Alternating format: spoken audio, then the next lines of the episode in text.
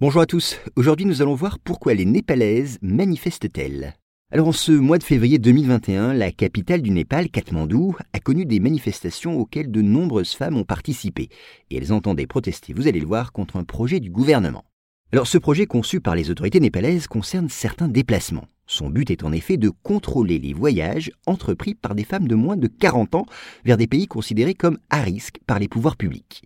Alors il s'agit de voyages que ces femmes entreprennent seules et qui les conduit pour la première fois dans les pays concernés où elles ont l'intention de séjourner. Ainsi, avant de partir, ces voyageuses devraient montrer à qui de droit un document les autorisant à entreprendre de tels déplacements, et il doit émaner de leur famille ou des autorités locales. Cette décision de limiter certains voyages entrepris par des jeunes femmes serait liée à la volonté des autorités népalaises de combattre le trafic d'êtres humains, danger auquel elles seraient exposées si elles entreprenaient de tels déplacements. Et dans la même logique, le gouvernement limite les départs de certains de ses ressortissants vers quelques pays du Golfe. Les autorités craignent en effet que, sous couvert d'une embauche comme employé de maison, elles ne soient victimes d'une véritable exploitation.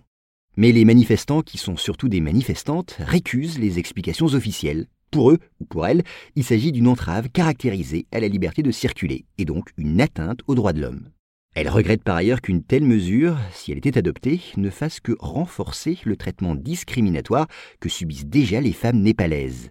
C'est pourquoi elle revendique plus de liberté dans leur vie quotidienne. Et les manifestantes déplorent d'autant plus cette décision qu'elle inciterait de nombreuses femmes à quitter le pays de manière clandestine.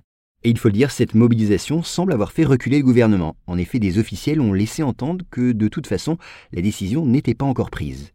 Ils paraissent même d'accord avec les manifestantes sur la nature particulière d'un projet qui semble en contradiction avec les droits fondamentaux.